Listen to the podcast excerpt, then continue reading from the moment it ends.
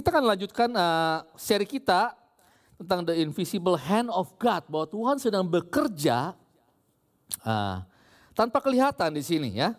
Dan kita akan melihat Esther 7 sampai 8 pada hari ini ya kan, tentang God's reversal ya. Jadi kita melihat bahwa uh, ini adalah uh, klimaks dari story-nya bahwa kita sudah begitu menuju dari awal chapter 1 2 sudah pasti backgroundnya segala macam dan sudah tiga empat bahwa ada Haman yang naik ke naik pangkat segala macam dan ingin menghancurkan orang Yahudi dan minggu lalu Aat sudah uh, kasih wah cerita begitu dramatik ya dengan dengan Gak tahu saya di, kalau di City ya, saya waktu di sore itu ada ada musik Persianya, ya kan. Musik Persia ketika dia kasih suatu cerita yang dramatik. Saya mau kasih uh, lagu Bollywood, kayaknya nggak cocok di Bollywood di sini ya. Jadi eh, nggak uh, sesuai dengan tema Persia. Ya. Tapi saya ada belajar satu hal ketika uh, waktu Aat cerita itu dia King Asiwaris ini dia ngomong selalu kepada King Queen ini bahwa aku akan memberikan kepadamu half setengah dari kerajaanku. Wah, aku pikir ini boleh juga belajar kayak begini ya. Karena waktu aku married dengan istriku, aku punya komitmen, I will give her all of my kingdom. All, seluruh dari kerajaan. Wah, ya kan. Saya kasih seluruh kerajaanku kepada istriku. Wah. Hanya masalahnya ketika aku sudah kasih seluruh kerajaanku, aku jadi kere. Nggak punya apa-apa. Ya kan. Jadi istriku yang punya. Ya. But that's the, not the end of the story. Untungnya istriku seorang Kristen yang taat, dia juga datang kepadaku, I will submit myself to you and I will give back all that I have. So I give all I have to my wife and my wife give all she has to me. Wah, sombong dikit ya tentang pernikahan ya. Walaupun nggak seindah itu sebenarnya ceritanya. Dibikin indah di sini ya. Oke, jadi kita akan melihat bahwa pada perikop ini uh, 78 Tuhan sedang memutar balikan apa yang dimaksudkan uh, jahat oleh oleh Haman menjadi kebaikan bagi orang Yahudi. Ya kan? So we will let the story continue. Uh, tapi sebelum kita continue kita harus melihat bahwa dalam setiap cerita Esther ini kita akan melihat bahwa Tuhan ini walaupun namanya tidak disebut di uh, buku Esther, tapi tangan Tuhan bekerja dalam setiap langkah yang terjadi Tuhan sedang mempersiapkan apa yang akan mereka hadapi. Jadi kita jangan lupa bahwa Tuhan yang bekerja dan kita akan fokus juga pada apa yang dikerjakan Tuhan.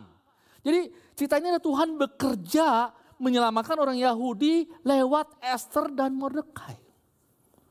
Jangan kita lupa, wah kita fokus pada Esther ya kan. Kalau kita lihat Korean drama kita fokus pada siapa nih yang aktornya. Enggak, kita fokusnya pada, weh ini Tuhan lagi bekerja lewat tokoh-tokoh Esther dan Mordekai. Ya kan? Walaupun kita nggak melupakan juga bahwa Esther dan Mordekai juga pegang peran yang penting dalam dalam karya Tuhan ini. Ya. Jadi kita akan lihat cerita uh, sebelum kita lanjutkan, kita lihat cerita sebelumnya. Kita boleh lihat next slide di sini. Saya akan balik sedikit kepada cerita sebelumnya bahwa Esther sudah mengundang raja dan Haman untuk makan hari pertama. Ya kan? Mereka datang makan dan Raja sudah bilang, apa pun yang kau mau, setengah dari kerajaanku akan kuberikan kepadamu. Esther bilang, keinginanku dan my, my wish is, dia udah mau ngomong tapi nggak jadi. Hmm. Ngomong, ah besok datang lagi makan ya. Gitu. Undang lagi Raja dan Haman makan. Nah, kita nggak tahu kenapa. Nanti mungkin saya akan diskusi sedikit ya kan, kenapa. Cuma kita nggak tahu kenapa. Tapi gara-gara Esther tidak ngobrol begitu, banyak hal terjadi. Malamnya raja gak bisa tidur. Malamnya raja bangun, dia minta dibacakan tentang buku-buku catatan tentang kerajaan dia. Siapa-siapa yang berjasa ter dan Mordekai di sana sudah berjasa menyelamatkan jiwa raja dan tidak mendapat imbalan apa pun. Nah pada hari itu juga kita melihat gambar sini bahwa raja, raja menyuruh Haman membawa Mordekai keliling kota berseru bahwa inilah orang yang berjasa kepada raja. Ya.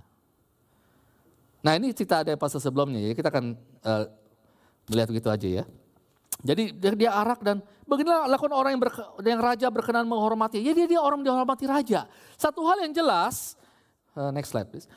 Yang jelas bahwa jelas rencana Haman untuk menggantung Mordekai, dia sudah bikin tiang 22 meter 50 hasta tiang yang yang untuk menggantung Mordekai jelas gagal. Kenapa? Karena raja sekarang sudah tahu Mordekai itu siapa. Orang yang berjasa menyelamatkan nyawa raja. Dan dia orang Yahudi. Ya. Wah dia pulang dengan murung. Dan istrinya juga ngomong dia ya kan. Jadi wah sekarang lu gak bisa touch Mordekai. Orang Yahudi ini lu bakal jatuh. Wah mereka bilang begitu ya. ya. Nah ini yang sebelumnya. Nah jadi sebelum dia sempat ngapa-ngapain lagi, langsung datang orang sida-sida bawa dia, hey, it's time for your dinner, for your breakfast or lunch or brunch, whatever. Ya kan? With the queen. Jadi dia pergi lagi ke sana. Ya kan? Nah, nah di sana kita lihat ceritanya. Nah pada saat ini Esther bicara apa yang dia mau. Setengah dari kerajaanku akan kuberikan kata raja. Dia bilang, ya raja jikalau hama membuat kasih raja dan jikalau baik pada pemandangan raja, karuniakanlah kiranya pada hamba nyawa hamba atas permintaan hamba dan bangsa hamba atas keinginan hamba. Intinya Esther bilang bahwa tolong selamatkan nyawa saya. Saya mau dibunuh. Dan selamatkan bangsa saya, bangsa saya mau dibunuh. Kaget raja.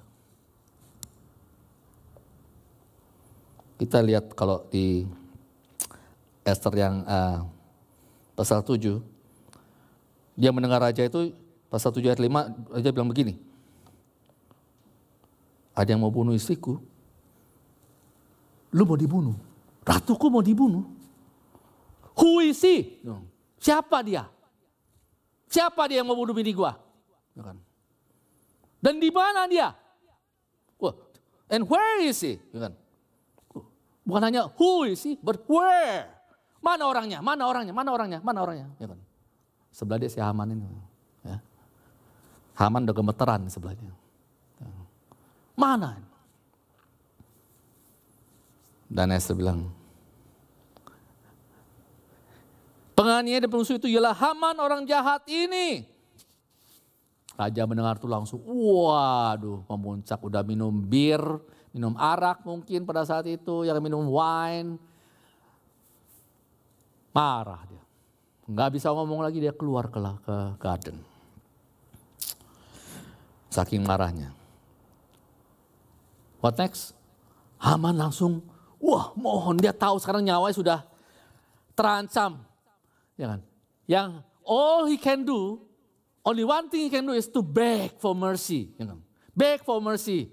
Dia berlutut depan Esther, dia mohon-mohon, dia gini-gini. ini. Kebetulan raja masuk lagi ke dalam, dia lihat Kayaknya si Haman tuh lagi sedang mau merangkul Ratu Esther. Masih juga Kak hendak menggagahi sang ratu di dalam istanaku sendiri. Waduh. Raja sudah marahnya minta ampun. Sekali raja keluar suara kayak begitu, orang-orang sekitar dia udah tahu dah, ini udah gak ada harapan untuk Haman. Gak ada harapan. Tutup mukanya langsung plek. Gitu. Gak perlu ngomong lagi udah, ya kan? Out, ya kan? langsung ditutup mukanya. Ya kan? nah kebetulan Haman sudah siapin tiang gantung di rumah dia. Nah ini kita lihat kebetulan lagi. Begitu banyak kebetulan yang terjadi di sini. Ya, Langsung Raja bilang, ya gantung dia di sana. Udah tersedia di sana, silakan gantung dia. Apalagi dia sediakan untuk Mordekai. Mordekai itu siapa? Orang berjasa kepada raja. Lo mau bunuh dia, out. Gantung mati dia di sana. Dan intinya sudahnya ya apa lagi? Ketika sudah digantung, seluruh kekayaan Haman dikasih kepada Ratu Esther. Dan Ratu Esther kasih tahu, oh dia ini adalah orang Yahudi. Dia ini adalah anak angkat. Pamannya itu Mordekai. Mordekai ini sudah berjasa dan hubungan dia dengan dia sudah di dari kecil dia di diangkat anak oleh Mordekai, dia sudah dipelihara oleh dia. Ini orang berjasa bagi kehidupan saya. Raja mengambil cincin, cincin kerajaan. Cincin kerajaan ini rupanya diberikan oleh raja kepada Haman karena dia orang kedua di kerajaan tersebut. Cincin ini setiap apa yang raja tulis kalau di meteraikan oleh cincin ini menjadi hukum yang tidak bisa dirubah katanya. Dikasih kepada Mordekai. Mordekai yang tadinya nggak ada apa-apa, sekarang menjadi orang nomor dua di kerajaan Asiweros ini. Dan Ratu Esther memberikan kekayaan Haman kepada Mordekai juga. Seluruh apa yang dia miliki. Tapi ini belum selesai ceritanya. Ya. Karena walaupun Haman sudah mati digantung, di Persia dan Medes itu ada peraturan bahwa setiap hukum yang sudah di, ditulis oleh raja dan dimatraikan oleh raja, pakai nama raja, itu tidak bisa dirubah bahkan oleh raja sendiri. Nah, walaupun Haman sudah mati, ada hukum yang masih berlaku. Pada bulan 12 nanti, pada hari ke-13, itu ada perintah untuk membunuh orang-orang Yahudi. Jadi hukum ini masih berlaku walaupun Hamannya sudah nggak ada. Jadi orang yang benci pada saat itu, saya nggak tahu apakah ini tren karena pada hari ini juga banyak orang yang nggak suka dengan orang Yahudi. Ke mana pun mereka berada. Ini adalah orang pilihan Tuhan. Tapi oh banyak orang nggak suka dengan mereka. Termasuk pada saat itu, mereka walaupun mereka orang buangan, mereka juga orang banyak bangsa-bangsa lain ingin memusnahkan orang Yahudi di sana. Masih berlaku. Maka datang kembali Ratu Esther kepada raja dengan menangis, berlimpah air mata. Wah ini ini ini ini senjata yang ampuh ya. Saya saya tahu ampuh kenapa? Karena kalau saya ada keributan dengan istri saya, biasanya langsung dia keluar air mata. Cuah. Ketika dia keluar air mata, saya udah langsung, aduh, nggak tega lihat mukanya, ya kan, dengan sendu, ya kan. Bukan dia yang minta maaf, saya minta maaf, walaupun dia yang salah. Jadi, nah datang lagi, kenapa? Wah ini ada hukum nih tolong tuh raja. Ini hukum ini masih memusnahkan bangsa bangsa Yahudi nih, ya kan? Bisa nggak dicopot titahnya ini, di, dibatalkan? Wah nggak bisa. Tapi raja bilang, raja kasih usul, lu bisa bikin hukum baru. Hukum baru yang bisa menentang hukum yang lama ini. Jadi ada dua hukum yang berlaku nih. Ada satu hukum, musnahkanlah pada hari ke-13 bulan 12 bangsa Yahudi, kamu bikin hukum yang baru. Wah langsung si Mordekai. Mordekai ini orang yang cerdik. Ya kan? Kalau kita melihat bahwa dia orang nanti jadi orang yang paling berkuasa di di bawah raja. karena dia punya suatu kecerdikan, kecermatan. Dia tulis hukumnya. Ditulisnya apa? Ditulis kepada ini bahwa Raja mengizinkan setiap orang Yahudi di tiap-tiap kota untuk berkumpul dan mempertahankan nyawanya serta memunahkan, membunuh atau membinasakan segala tentara, uh, mungkin next selanjutnya ya, ya itu ya. Segala tentara bahkan anak-anak perempuan dan perempuan dari bangsa dan daerah yang hendak menyerang mereka untuk merampas harta miliknya. Jadi ada hukum sini, kamu boleh bunuh orang Israel pada hari ke-13 bulan 12. Mereka bikin hukum baru lagi. Hukum kedua, eh ini hukumnya juga nggak bisa dirubah karena sudah dicap oleh dengan cincin raja atas nama raja. Bahwa sekarang orang Yahudi boleh berkumpul dan pada hari tanggal 13 itu mereka boleh melihat siapa yang mau menyerang mereka, yang mau membunuh mereka, mereka bisa habiskan. Bunuh, bukan hanya bunuh, anak bininya juga sikat. Hartanya sikat juga. Oh, hukum ini kayaknya lebih keras lagi daripada yang ini. Kan? Disikat habis kan.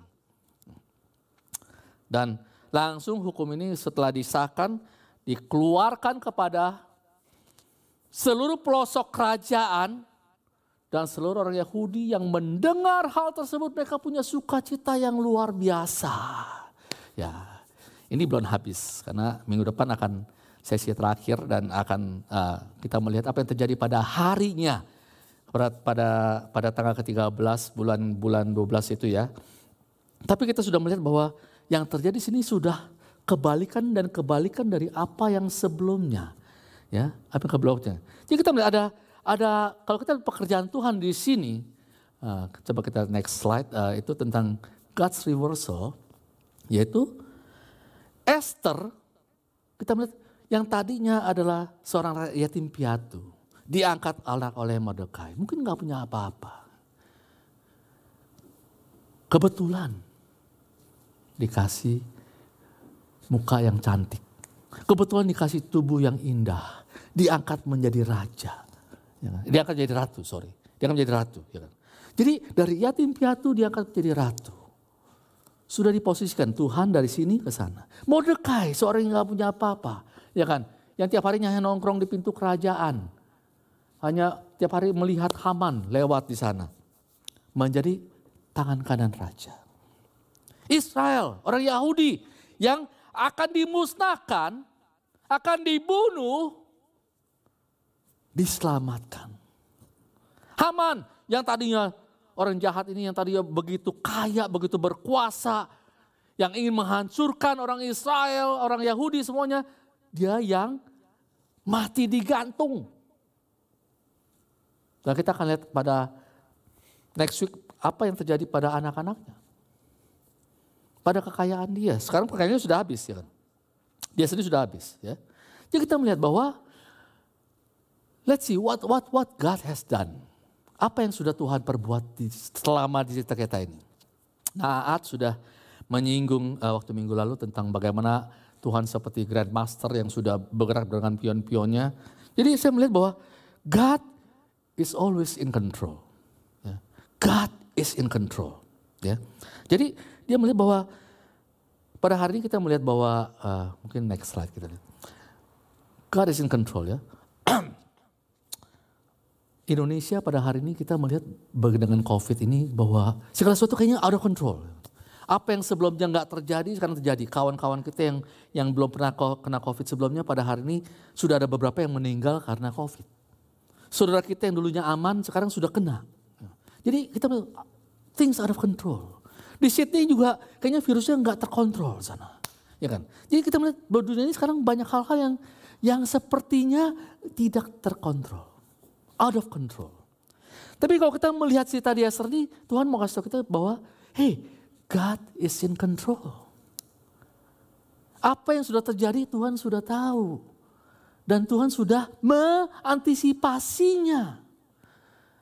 Nah planningnya apa? We don't know for sure. I have no idea.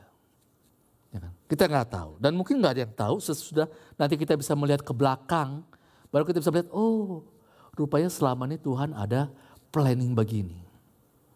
Mungkin Tuhan ada planning untuk membersihkan gereja dia.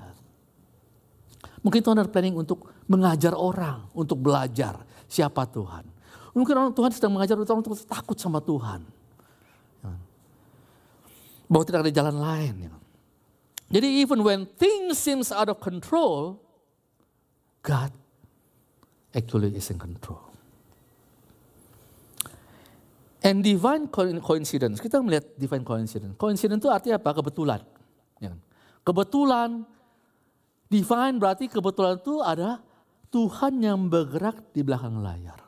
Kebetulan Esther itu lahir dengan muka yang cantik, tubuh yang indah. Kebetulan. Kebetulan tahun ketiga itu Raja Aswurus ketika pesta dia suruh Ratu Vasti maju, kebetulan Ratu Vasti nggak mau. Sehingga kebetulan pada saat itu bahwa Raja mau cari istri yang baru. Naiklah Esther. Ya. Naiklah Esther dan kebetulan sesudah itu Haman mendengar ada plot untuk mematikan nyawa Raja Asiweros. Kan?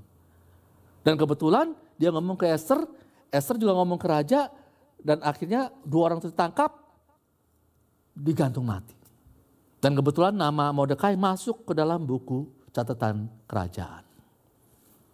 Nah kebetulan Haman naik di sana, kebetulan Haman ingin membunuh uh, orang-orang Yahudi, dan begitu banyak kebetulan raja tiba-tiba bermimpi nggak bisa tidur. Dan kebetulan dia minta buku catatan kerajaan dibaca. Dan kebetulan Esther berani maju untuk menghadap raja. Begitu banyak kebetulan, kebetulan, kebetulan, kebetulan kita lihat bahwa sebenarnya itu bukan kebetulan. Apa yang menjadi kebetulan selama ini Itu Tuhan sedang bekerja. Dari awal kita bayangkan, tahun ketiga itu sudah terjadi Ratu Fasti tidak mau menghadap raja. Tahun ke-6 Esther sudah sudah menjadi ratu. Itu tahun ke-6. Yang terjadi pada pada pada orang Yahudi ini akan terjadi pada tahun ke-12. Ya, Tuhan sudah mempersiapkan berapa tahun sebelumnya untuk menghadapi kebetulan-kebetulan ini. Jadi Tuhan sedang bekerja, working out his plan. Jadi God is on top of things. God is always on top of things. We don't have to worry about it. Kita nggak usah khawatir. Ya. Saya menikah sudah, ya lupa saya menikah berapa tahun? Dua, 25 tahun. Ya, 25 tahun. Jadi uh, saya merasa antara saya dengan istri saya, saya orangnya lebih terorganizer. Ya. She, she's not very organized. You know. Mary, my wife's name is Mary. Bagi yang nggak tahu dia dia hobi bikin kue. Nah, tapi, tapi, tapi kalau Mary dia bikin hobi bikin kue. Jadi kalau dia ada rencana mau bikin kue,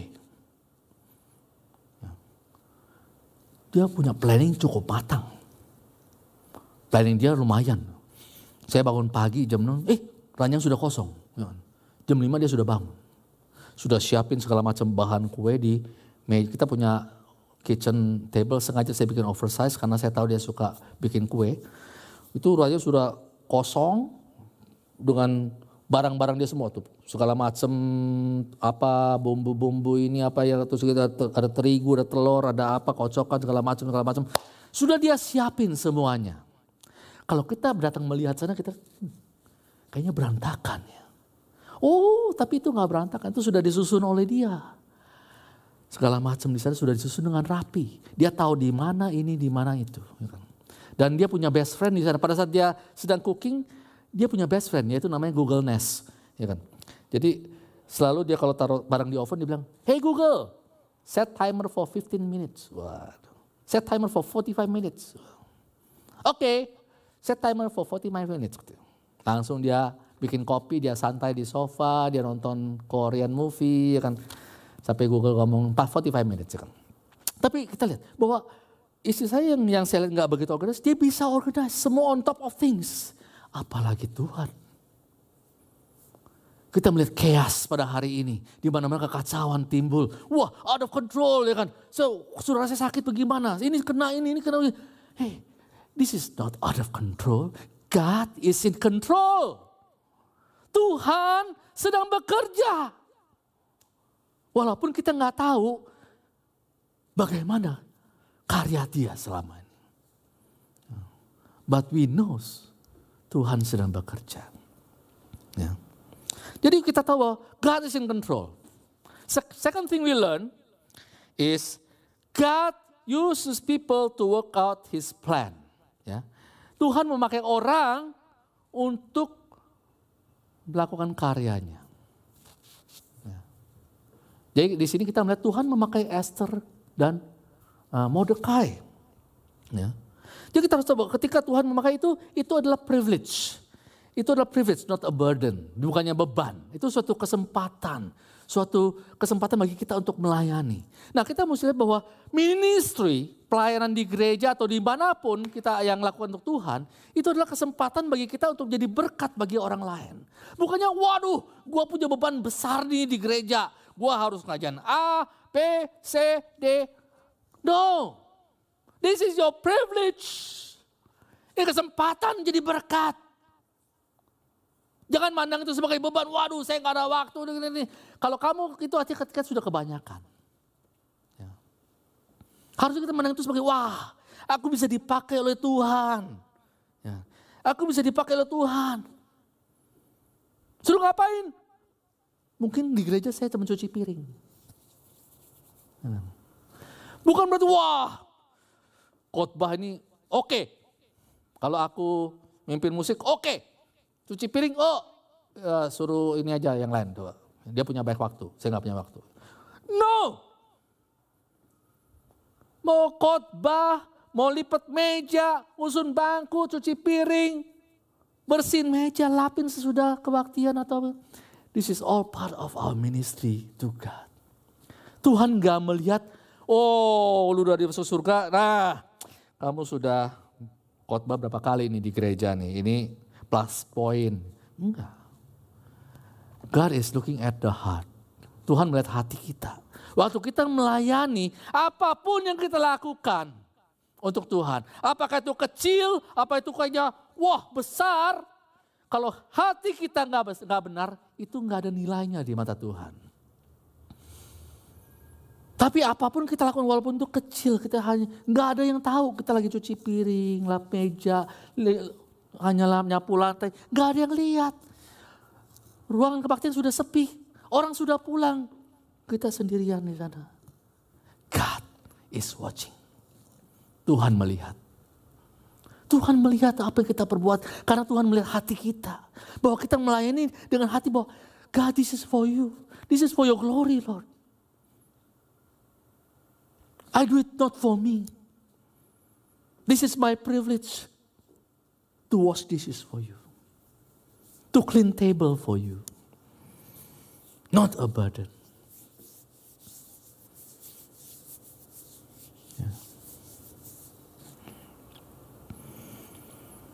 God put us here for a purpose. Musa sudah diskusi masalah ini soal waktu uh, dua minggu yang lalu, tiga minggu yang lalu mungkin. Waktu bilang Esther ditantang, for such a time as this. For such a time as this. Kita ada di sini for a purpose. Nothing is coincident. Kita melihat tadi, nggak ada yang kebetulan. Kebetulan saya ada di Melbourne. Ini bukan kebetulan kamu ada di Melbourne. Ini divine plan. You are here. Kebetulan saya punya pekerjaan ini. Ini bukan kebetulan kamu punya pekerjaan seperti itu. Ini divine plan, kamu punya pekerjaan seperti itu. Kebetulan saya tinggal di sana. Bukan kebetulan, kebetulan. No, Tuhan taruh kamu di sana ada purpose-nya. Setiap orang taruh tempat berbeda-beda ada purpose-nya. Tuhan sedang menggerakkan kita untuk menjadi berkat dalam kerajaan dia. Tuhan sedang menggerakkan kita menjadi berkat bagi dunia ini. Bagi orang-orang di sekitar kita for our neighbors, for our friends at work, for our family, not only here but in Indonesia. Tuhan punya purpose. Apa pun yang dia lakukan bagi kita. Bukan ada yang kebetulan. But we need to take a step of faith. Kemarin di kakak saya lagi diskusi sama kawan-kawan.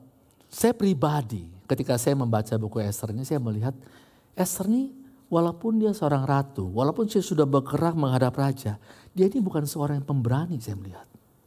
Saya pernah mendengar khotbah Esther yang gagah berani. Saya melihat Esther ini dia sudah dididik dari kecil dia mukanya cantik, tubuhnya ini dia sudah Mordekai sudah treat sebagai seorang mungkin seorang yang spesial. Dia diangkat jadi ratu, persiapan dia setahun di sana untuk senam kebugaran. Dia bukan prajurit yang gagah berani. Yang ketika Mordekai bilang, hei kamu harus maju ke raja. Kasih tahu, kita mau dibunuh. Dia bilang, siap bos, siap uncle, siap dad. No. Eh, hey, hey, aku belum dipanggil. Udah sebelum dipanggil. Kalau yang gak dipanggil, dibunuh mati. Ya. Sebenarnya eh, dia nggak berani ya.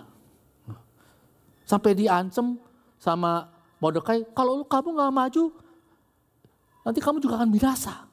Siapa tahu kamu ditaruh di sana untuk waktu seperti ini. Terus saya bilang apa? Bukan, oke, okay, oke, okay, oke, okay, oke, okay, I'll go. Enggak. Tolong doa dan puasa bagi saya. Artinya ketika kita dua puasa selama tiga hari, itu adalah sesuatu yang berat bagi Esther untuk maju ke sana. Saya juga akan doa dan puasa selama tiga hari. Juga berat bagi dia untuk maju. If I perish, I perish. Kalau saya binasa, saya binasa. Sepertinya kesan saya waktu dengar kata dia, ya sudah kayak menyerah itu. Ya kalau saya, saya harus mati, saya matilah. Ya kan? Bukan dengan, wow, gua gak takut mati. Enggak. Tapi saya, saya senang. Kenapa? Saya melihat Esther ini bukan seorang yang punya iman yang luar biasa, yang yang kita melihat tuh, wah, gua iman gua nggak kayak gitu, bagaimana ya? Enggak, dia seperti kita kita ini.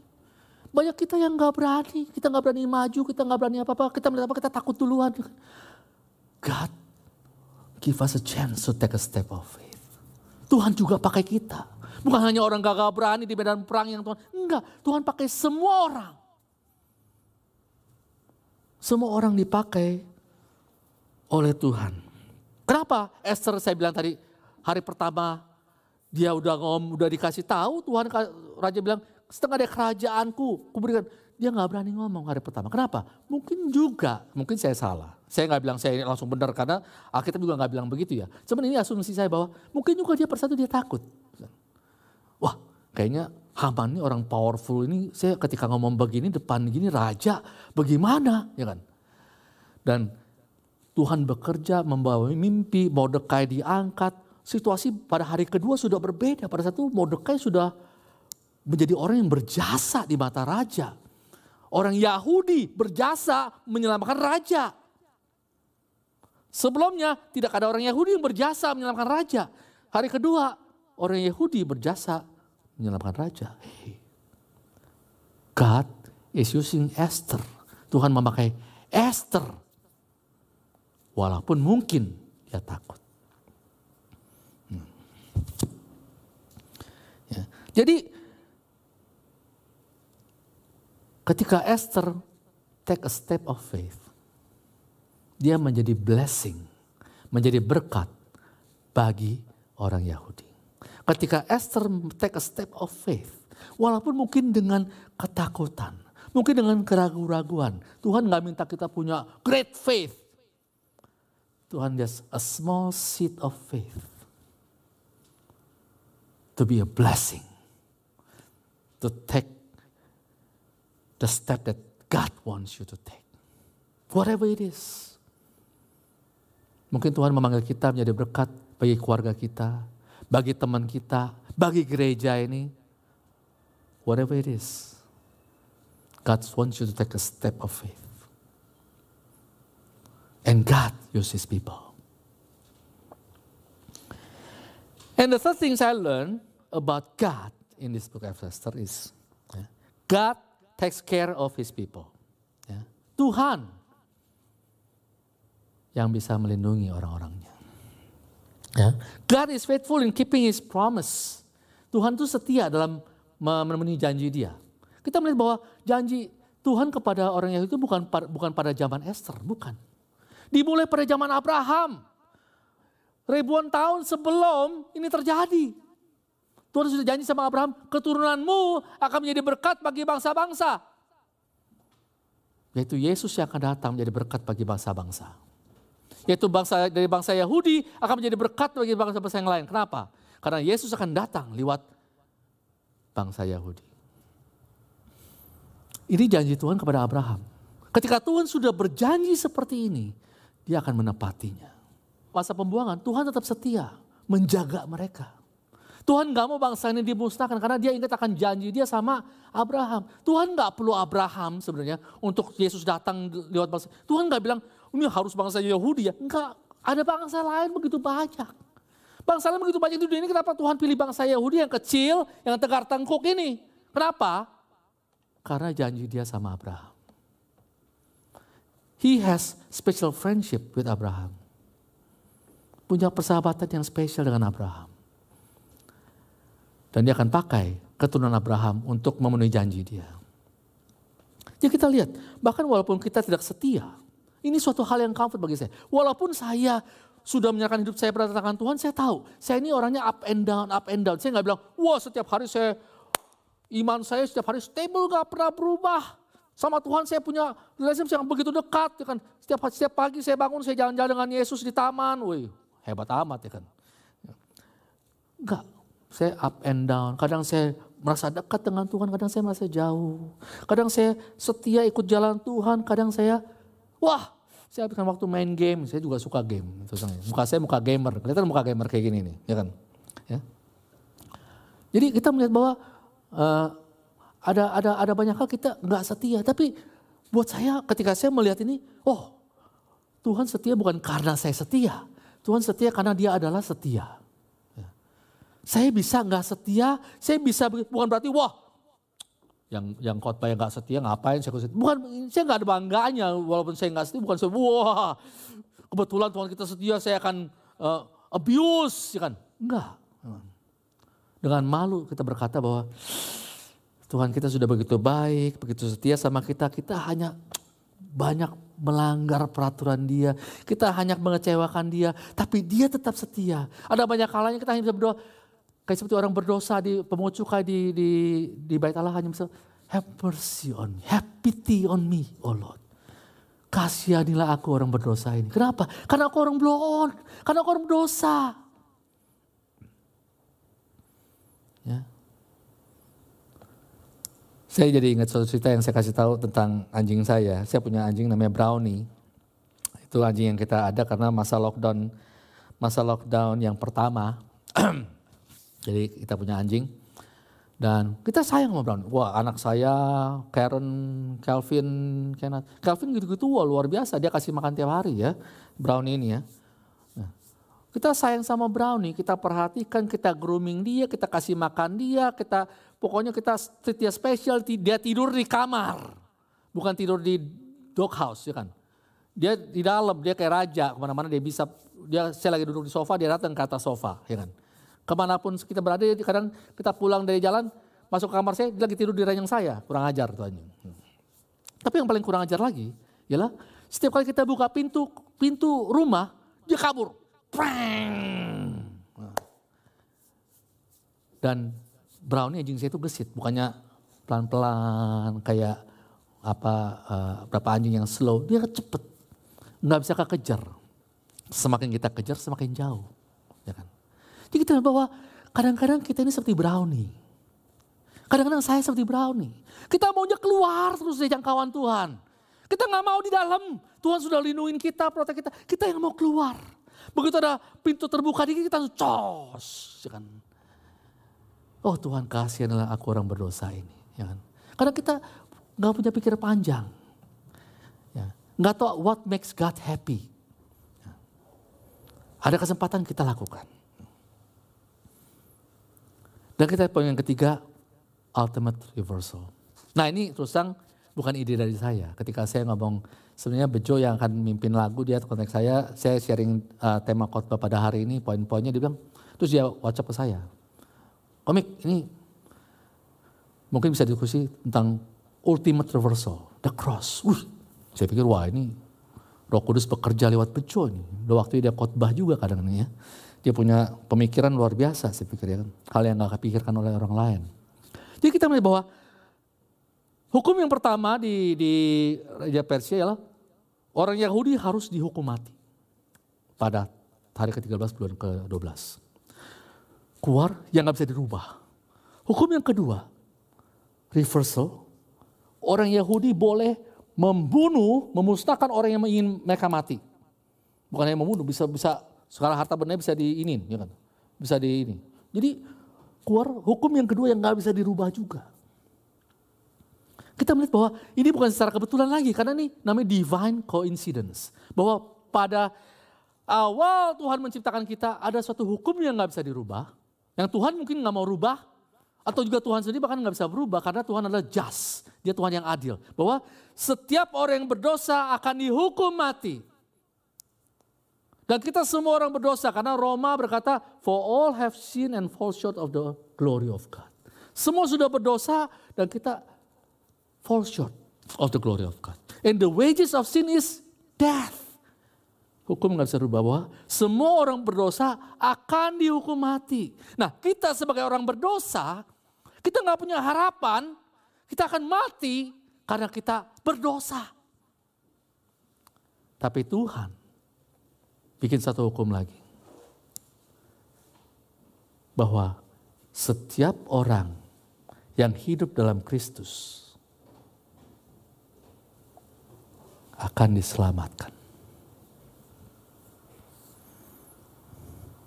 Jadi kita lihat bahwa dua hukum ini tidak bertentangan dengan satu dengan lainnya.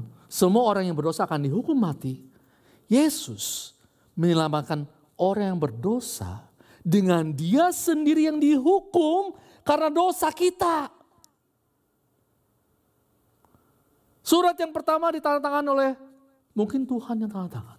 Surat kedua ditandatangan oleh darah Yesus. Darah Yesus ketika dia mati di kayu salib, dia kasih darah tercurah di sana. This is the ultimate reversal kita bilang. Ultimate reversal kenapa? Orang yang tadi harus mati, kita nggak punya harapan, dikasih pengharapan dalam Yesus untuk hidup selamanya dengan dia. Siapa yang ingin masuk ke dalam kerajaannya, hidup bersama dia, tidak perlu binasa lagi. Tapi dia sudah mati bagi kita di kayu salib. Darahnya sudah dicurahkan bagi kita. Darahnya sudah menyucikan kita. Kita sudah dibeli lunas oleh darahnya. Dan bukan pada saat itu saja pada hari ini pun pintu kerajaan sorga terbuka lebar bagi kita semua. Kita lihat pada hari ini ada hal-hal yang out of control dengan COVID. Mungkin ada yang dengan lockdown financial troubles, ada yang sakit, yang mendengar khotbah pada hari ini mungkin ada saudaranya yang sakit, kena COVID. Ada yang sore sudah meninggal juga. Ada yang dianya sendiri sedang sakit. Tapi di sini Yesus memberikan suatu pengharapan yang begitu luar biasa. Karena keselamatan kita bukan hanya keselamatan dari apa kekacauan yang terjadi pada saat ini. Tapi keselamatan kita, dia memberikan suatu, kita suatu hope bahwa kita bisa melihat ke depan. Hidup selamanya everlasting life with God in the kingdom of God. Hidup selama dengan Tuhan dalam kerajaan sorga. Pintu sudah terbuka lebar. Ketika Yesus mati dan dia bangkit, dia menjadi our living hope. Dia menjadi pengharapan yang hidup di sana. Bahwa we who die with him, kita nggak perlu seperti orang dunia. Wah saya begitu kehilangan orang tua saya yang sudah meninggal karena sakit. Karena virus, karena apa? Karena kenapa? Suatu hari nanti dia yang sudah percaya dalam Kristus, kita akan melihat dia kembali dalam Kristus. Kita pun yang sudah dalam Kristus, kita akan dibangkit, diangkat kembali ketika Yesus sudah bangkit. Dia juga akan bangkitkan kita bersama-sama dengan dia di sorga, hidup selamanya. He is our living hope. Dan pada hari ini, undangan tersebut masih terbuka lebar.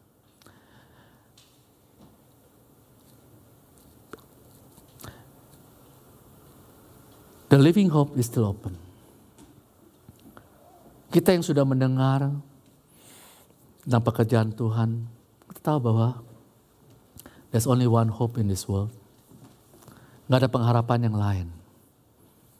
Hanya satu pengharapan dalam Yesus. Yesus sudah mati bagi kita sehingga kita semua, siapa pun kita.